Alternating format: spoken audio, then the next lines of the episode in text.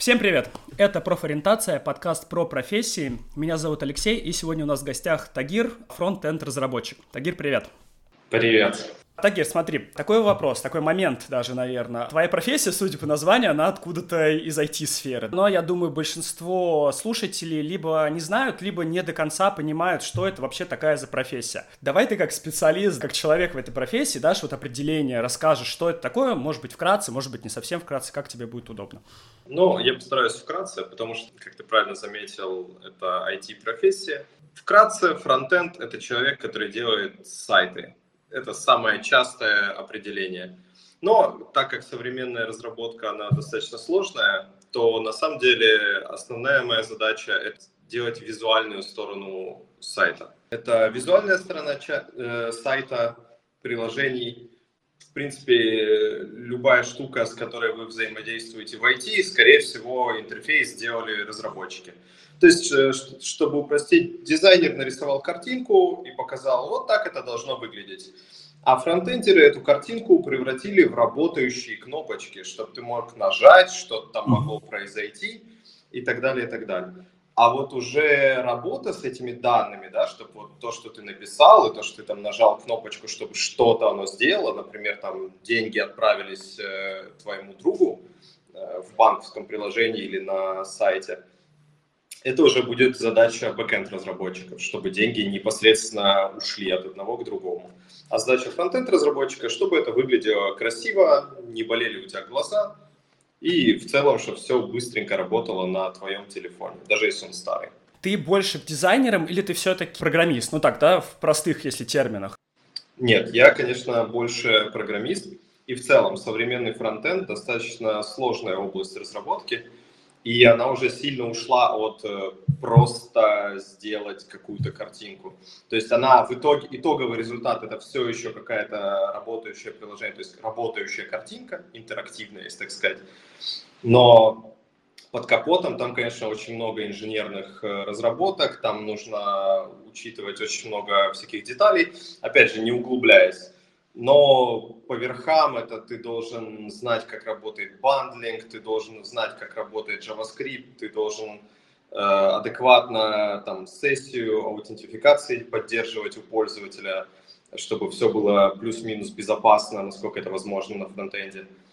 В России была такая категория верстальщики. Но, по-моему, сейчас она уже потихонечку умирает, потому что область слишком усложнилась. Сальщик уже стал как бы не нужен, потому что либо дизайнер может сверстать, это там ситуация для какого-нибудь Яндекса, их дизайнеры вполне умеют верстать. Слишком простая задача, чтобы целого человека держать под это. Давай объясним. Верстка — это расположение элементов на, собственно, интерфейсе. Да, все верно передача компьютеру информации о том, как должно располагаться, как должны располагаться э, элементы на интерфейсе. Ты упоминал здесь, что это в первую очередь разработчик сайтов. Но такой момент, наверняка, кто нас сейчас слушает, скорее всего, с 99%, они слушают через э, мобильное устройство, да, они слушают на телефоны, и мы вообще носим телефоны. А в телефонах, ну, давай честно, мы пользуемся приложениями чаще. То есть мы браузер, наверное, редко открываем. Наверняка кто-то работает с компьютерами, заходит с компьютеров в браузере. Вот, но чаще всего все-таки это приложение. Вот насколько фронтенд актуальная профессия в плане сайтов, или вот, может, ты кстати, об этом, что он не только сайт делает. Вот насколько это вообще профессия актуальна сейчас? Вот э, насчет актуальности и применимости знаний. Я тебе скажу так, я за свою карьеру делал и мобильные приложения, и приложения для телевизора, и в какой-то мере делаю бэкэнд, если дело касается без серверных технологий, так называемых в общем-то, сфера применения очень широкая. В основном потому, что основной язык это JavaScript slash TypeScript, а он применяется практически везде. То есть, выучив эту технологию, ты можешь очень много всего сделать. Вот. И э, что касается приложений, которыми вы пользуетесь, тут такое дело, что ты даже не всегда знаешь, что под капотом. Например, э, Яндекс.Маркет долгое время был веб-приложением. То есть оно открывается как приложение и ощущается как приложение, установить можно, но по факту там работает браузер внутри, mm. работает как в браузере. И занимались этим фронтенд разработчики, то есть классические веб-разработчики. Кстати, насчет э, терминов, Э, фронтенд сейчас чаще называется клиентскими разработчиками. То есть то, что раньше называлось фронтендом, mm-hmm. сейчас больше называется клиентские разработчики. И это объединяет в себя разработчиков под мобилки, разработчиков сайта и вообще любого интерфейса, который соприкасается mm-hmm. с пользователем. То есть э, любой разработчик, который делает интерфейс, неважно для чего, он получается своего рода клиентский разработчик, своего рода фронтенд. Вот. Но в классическом понимании фронтенд — это про сайты. Как научиться на фронтенд у нас разработчика? Это университет, это курсы. Может быть, вообще можно как бы забить на все эти платные э, штуки и самому просто на Ютубе, в интернете прочитать, читаться, и где вот эти знания получить, в общем? Но я должен сказать, что я сам разработчик-самоучка, и я как раз потратил на свое обучение что-то в районе там 300 рублей. А все остальное находил бесплатно, как-то что-то делал и прочее. Короче, при желании можно выучиться самому. Но если мы берем идеальный путь в разработку, э, и учитывая, что высшее образование зачастую бесплатно, э, в России во всяком случае, то очень рекомендую пойти в университет, потому что все-таки суть работы разработчиком в том, чтобы решать проблемы определенным способом. И университетское образование сильно помогает э, определенный установить э, формат мышления. То есть, э, получая какую-то проблему на вход, вы будете сразу раскладывать ее на какие-то технические вещи, каждую из которых вы можете потом превратить в код, и компьютер решит эту проблему за вас. Поэтому, конечно, если есть возможность пойти в университет, это прекрасно. Но если такой возможности нет, вот, я живое подтверждение, и у меня есть куча коллег, очень хороших разработчиков, которые заняли в том числе весьма высокие должности в разных компаниях. Абсолютно спокойно можно научиться самому. Можно там, потратить почти ничего. В России нету вот именно специальности, где учат на фронтенда, да? Наверное, это просто на программистов широко, там информационные системы. Какие? Да-да-да. Потому что по большому счету нет смысла учиться на фронтенда конкретно, если ты учишься как э, студент потому что университетское образование может дать тебе фундаментальные знания, mm-hmm. а оттуда ты можешь пойти в любую профессию. В этом плане я сам сделал наоборот. Я выучил узкую сферу фронтенда и конкретно разработки сайтов. Через нее нашел работу, а затем, работая, я уже начал учиться у коллег, учиться как бы на опыте и, собственно, развивать вот все то, что многие из моих коллег выучили еще в университете. То есть у нас получилось э, наоборот такая ситуация, моя личная, по сравнению mm-hmm. с людьми из университета. Ну вот смотри, момент. Вот ты вышел, у тебя диплом специалиста, бакалавр, там, наверняка все-таки курсы. Курсы, и может быть даже на последних курсах института, если ты поймешь, да, куда ты хочешь идти. Я сам большой противник курсов, можно сказать. Я их... Э... Дело в том, что курсы как бизнес-модель выгодны производителям курсов. Mm. Они... Потому что если вы делаете курсы для умных людей, то у вас будет очень небольшая аудитория, а значит вам придется огромные деньги брать. А либо вы делаете курсы для тупых, ну или, скажем, для менее сообразительных ребят, и тогда у вас аудитория большая, вы можете много заработать, но вы должны учить чему-то очень простому. Поэтому я лично предпочитаю свой путь, когда ты берешь и учишься из свободных источников.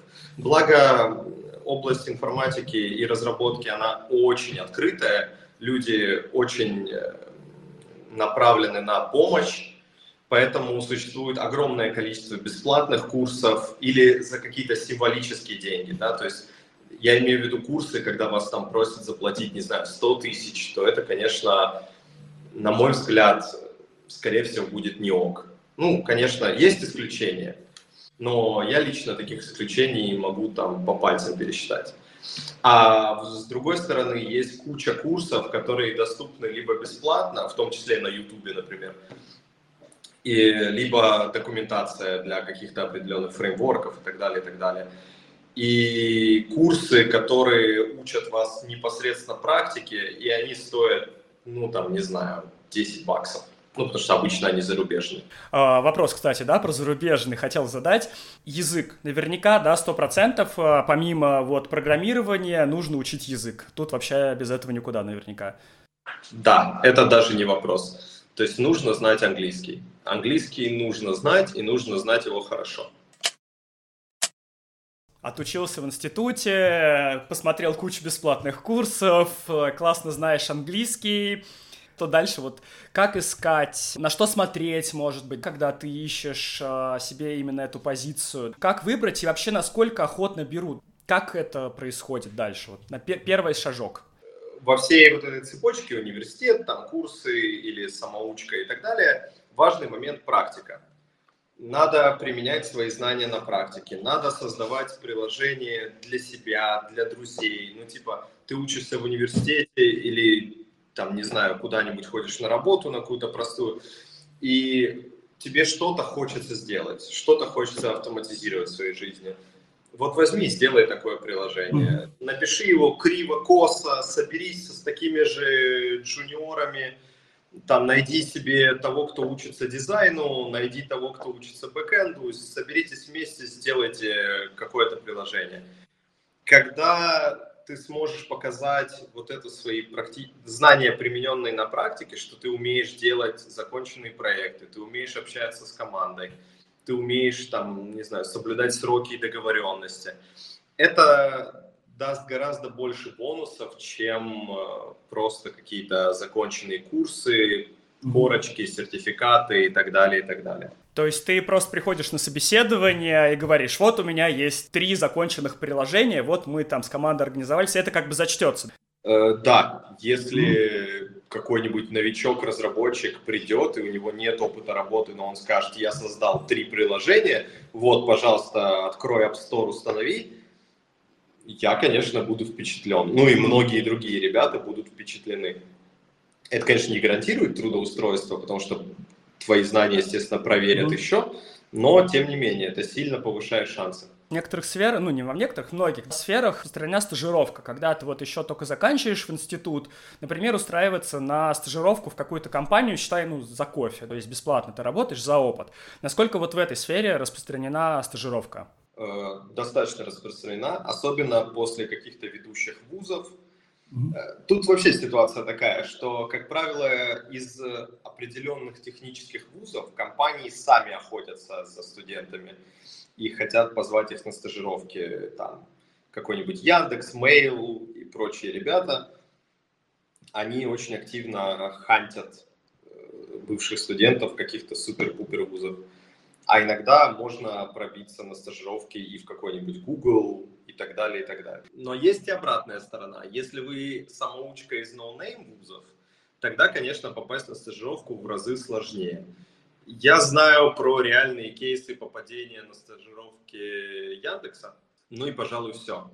Про какие-то другие компании, ну, может быть, крупные айтишные, наверняка люди туда тоже попадали, э, тоже демонстрировали, скорее всего, свои какие-то проекты, практику, и таким образом попадали на стажировки. Я когда смотрел вакансии, там, Headhunter, Superjob, разные поиски, часто бывает не только на фронтенда, а вообще на разные, да, IT-специальности ищут без опыта, да, вообще готовы тебя взять без опыта, но это какой-нибудь ноуны, там, ИП Иванов Иван Иванович, который, ну, вроде сертифицирован, вроде все зарегистрирован. Вот можно ли так начать свою карьеру? Можно ли вот буквально там на несколько месяцев, там, на год прийти в эту контору? Это уже за деньги, да, будет не стажировка. Ты что-то работаешь, и потом, например, в Яндекс постучаться. То есть это будет будет котироваться, если ты там в ИП Иванов Иван Иванович работал?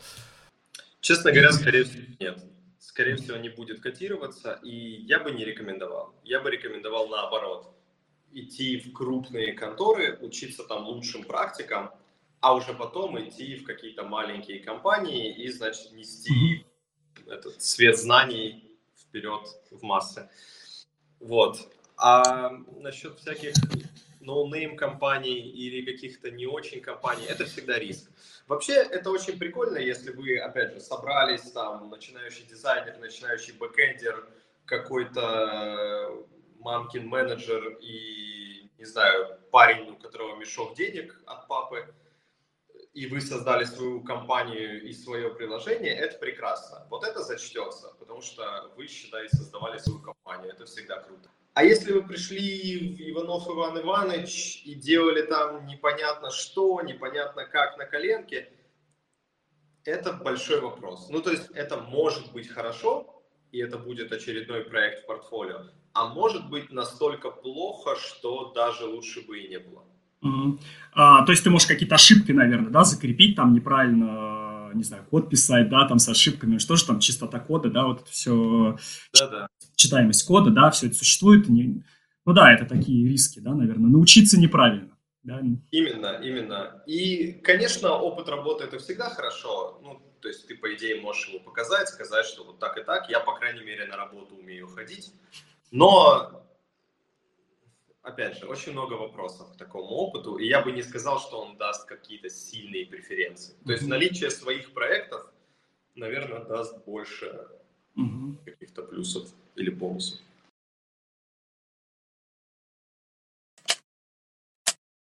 Давай поговорим про плюсы и минусы в твоей профессии. Э, лично, да, твои, что тебе нравится, что не нравится. Давай начнем с позитивной стороны. Что тебе в твоей профессии нравится?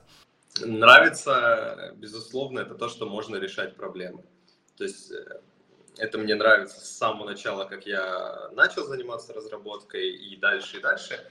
И я просто, вот это осознание, что ты можешь взять и что-то сделать, и оно будет работать, и ты можешь это там э, распространить на тысячи людей, это прекрасно. Ну, то есть это очень крутое ощущение понимать, что вот плодами твоей работы пользуются тысячи людей или миллионы людей, если ты из крупной компании. Это, конечно, супер классное чувство. Из более приземленных могу рассказать вот такое наблюдение. Эм, я, значит, сидел в офисе, был очень жаркий день, и я выглянул в окно и увидел, что в эту жару работают э, рабочие настройки. То есть там прямо через окно была стройка, и люди, конечно, им не позавидуешь, скажем так, на, на супер жаре, они там таскали бетон какой-то, вот. А я сидел кофе пил в офисе, у меня кондиционеры, и моя работа это сидеть, пить кофе и думать, как решить проблему. То есть это, безусловно, такой вот приземленный к простым жизненным радостям плюс. Это не пыльная работа, зачастую есть какие-то плюшки. Из-за того, что программистов не хватает, очень большие преференции получают, особенно хорошие специалисты. Ну, тут всегда, если ты обладаешь уникальными скиллами, и у тебя уникальный набор компетенций, себя будут сдавать пылин, пылинки. То есть, чем уникальнее набор компетенций, чем ты лучший специалист, тем больше пылинок с тебя сдувают. Вот. Поэтому, конечно, это тоже большой плюс, потому что можно найти такую золотую жилу, что стать условно специалистом, который умеет делать очень специфическую вещь, ну там, не знаю, 3D-моделирование зубных протезов на мобиле и делать это потрясающе. И, конечно, компании, которые занимаются этим, три, но каждая из этих трех компаний будет готова тебя там, не знаю, в отпуск свозить за свой счет, лишь бы ты у них работал хороший специалист в чем бы то ни было, и тебя тяжело заменить, ну, в смысле, по-настоящему тяжело, то да, безусловно, такое отношение будет. Интересно, что вот в предыдущем выпуске у нас была запись Сани с ветеринаром, и у нее была именно такая же мысль ровно, что чем уже ты специалист, тем более ты будешь востребован, поэтому идите в более узкие специалисты. Хорошо, это позитивная сторона. Негативная сторона. Есть же тоже наверняка у всего этого. Вот какая у тебя негативные какие-то отношения к своей профессии, негативные стороны? Конечно, да. Хочется сказать, что негатива мало. В основном потому, что действительно, если сравнивать с тем, что люди испытывают на других работах, конечно, профессия практически без минусов.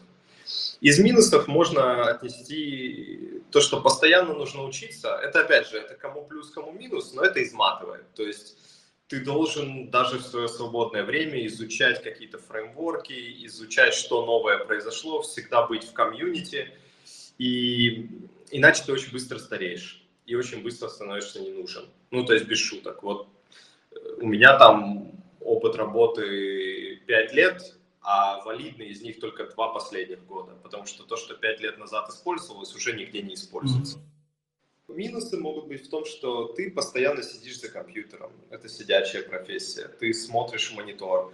С другой стороны, очень много профессий, где люди постоянно сидят и смотрят монитор, поэтому тоже. По большому счету, все минусы, на мой взгляд, относятся примерно ко всем профессиям. И какой-то специфический минус, ну, это вот необходимость учиться и то, что знания быстро устаревают. Но это, опять же, с другой стороны, ты всегда в тонусе, это всегда интересно, ты никогда... То есть очень редко в моей жизни на работе я такой, блин, опять одно и то же. Вот, типа, снова это какая-то рутина.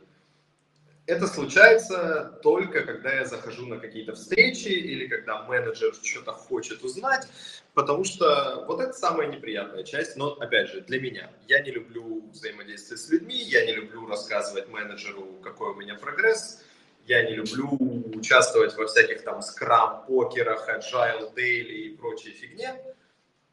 Вот. Но, к сожалению, вот это не отменишь. Как ребята решили, так и живу. Давай потихонечку заканчивать. У меня такой финальный будет акт нашего да, подкаста, финальная часть нашего подкаста. У тебя, на самом деле, очень интересный опыт. Для слушателей скажу, Тагир, он сейчас работает не в России, а Тагир работает в Германии. Вот, уже достаточно много лет. И у тебя такой интересный путь, ты про него немножко оговорился, что ты самоучка. Давай, может быть, ты расскажешь, вот как самоучки попасть э, в Германию, как это происходит, и, может быть, чем российский рынок вот этой всей сферы отличается от немецкого рынка, потому что ты все-таки в России поработал, и в Германии сейчас работаешь. Давай, вот, может, ты нам расскажешь? В моем случае мне повезло оказаться в Альфа-банке, в очень классной команде. Эти ребята меня многому научили. Э, получив опыт там и еще немножечко в Сбере, меня позвали работать в Германию. А вот как тебя позвали? То есть как ты... Кто-то тебе с утра, да, позвонил, ты смотришь там немецкий номер, и тебе говорят с немецким акцентом на ломаном русском, Тагир, здравствуйте, мы хотим, чтобы вы работали в Берлине. Это же не так наверняка было? Тут тоже настойчивость. То есть я менял работу, и мой коллега тогда сказал, а ты же хорошо говоришь по-английски, подай за рубеж. Я говорю, да не, у меня мало опыта. Он говорит, а что ты теряешь? Я пришел домой, подумал, что действительно ничего не теряю, сделал версию резюме на английском и стал отправлять ее в зарубежные компании. Э, опыта у меня действительно было на тот момент мало, но, допустим, у меня был разговор э, такой с рекрутером. Мне позвонили, попытались узнать, э, есть ли у меня еще какой-то опыт, и узнав, что другого нет, сказали, ну, у тебя всего полтора года опыта, а мы релацируем только людей с тремя годами опыта. Я говорю, а в чем проблема? Я могу сделать любую задачу, которую может сделать человек с тремя годами опыта. То есть немножко такой настойчивости, саморекламы и т.д. и т.п. И это работает. Ну, то есть, действительно, люди вас слушают и думают, хм, ну, давайте проверим, раз он такой самоуверенный, давайте дадим ему задачу. Вот, собственно, сколько-то компаний, сразу говорю, очень мало. То есть там из 100 резюме отвечала одна. То есть 1% э, получается респонсов, и из них всего три в итоге предложения, ой, два предложения о работе я получил, три тестовых задания сделал. Вот. А, то есть настойчивость – это ключ, потому что иначе вы никогда не попадете никуда. То есть люди, которые с другой стороны сидят, они получают тысячу писем, они иногда не могут их все посмотреть, они иногда делают Ctrl-A, выделить все, удалить, просто потому что у них плохой день. Надо понимать, масштабы невероятные, особенно за рубежом. То есть э, я как-то участвовал в процессе найма людей, и это просто нечто. То есть э, идет вал, шквал просто заявок, и невозможно их все просмотреть. Поэтому там, по сути, выигрывает тот, кого просто повезло кликнуть.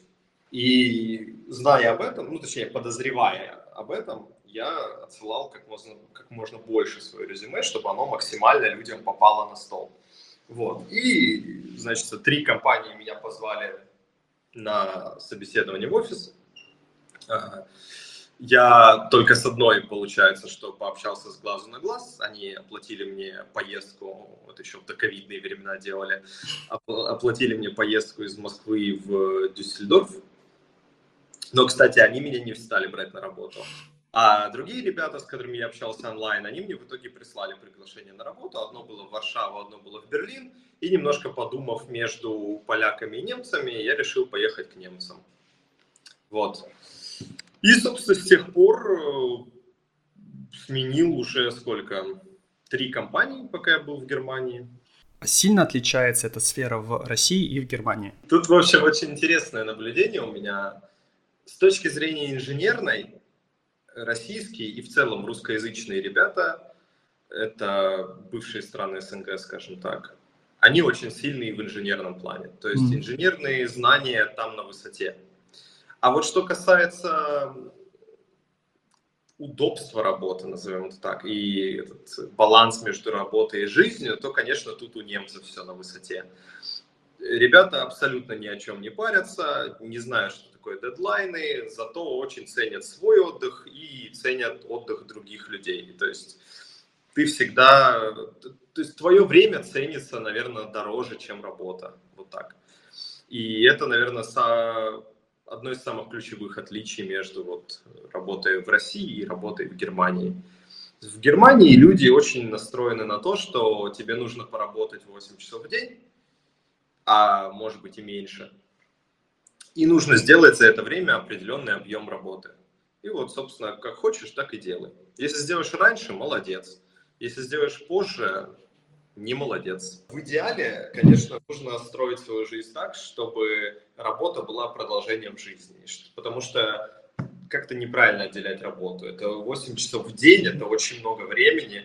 И если вы будете воспринимать это как не жизнь, то, ну, типа, треть своей жизни ты выкидываешь просто в мусорку и говоришь, ну, это я там что-то делаю непонятное, и я меняю это время на деньги. Вот я большой противник таких идей, я считаю, оно должно быть скомбинировано. И хорошо, если вы в таких условиях, когда вам, вас понимают и это компенсируют. То есть, например, если вы перерабатываете, то это очень хорошо компенсируется. Наверное, все. Спасибо тебе большое, Тагир. Было приятно пообщаться, очень много интересного. Пока, наверное, может быть, даже до встречи. Спасибо большое, что послушали этот выпуск. Подписывайтесь на нас в Яндекс Музыке, в Apple подкастах. Ставьте нам все возможные положительные оценки. Переходите в наш телеграм-канал «Кем станешь, когда вырастешь». Ссылка есть в описании. Там будут различные дополнительные материалы. До встречи в следующих выпусках.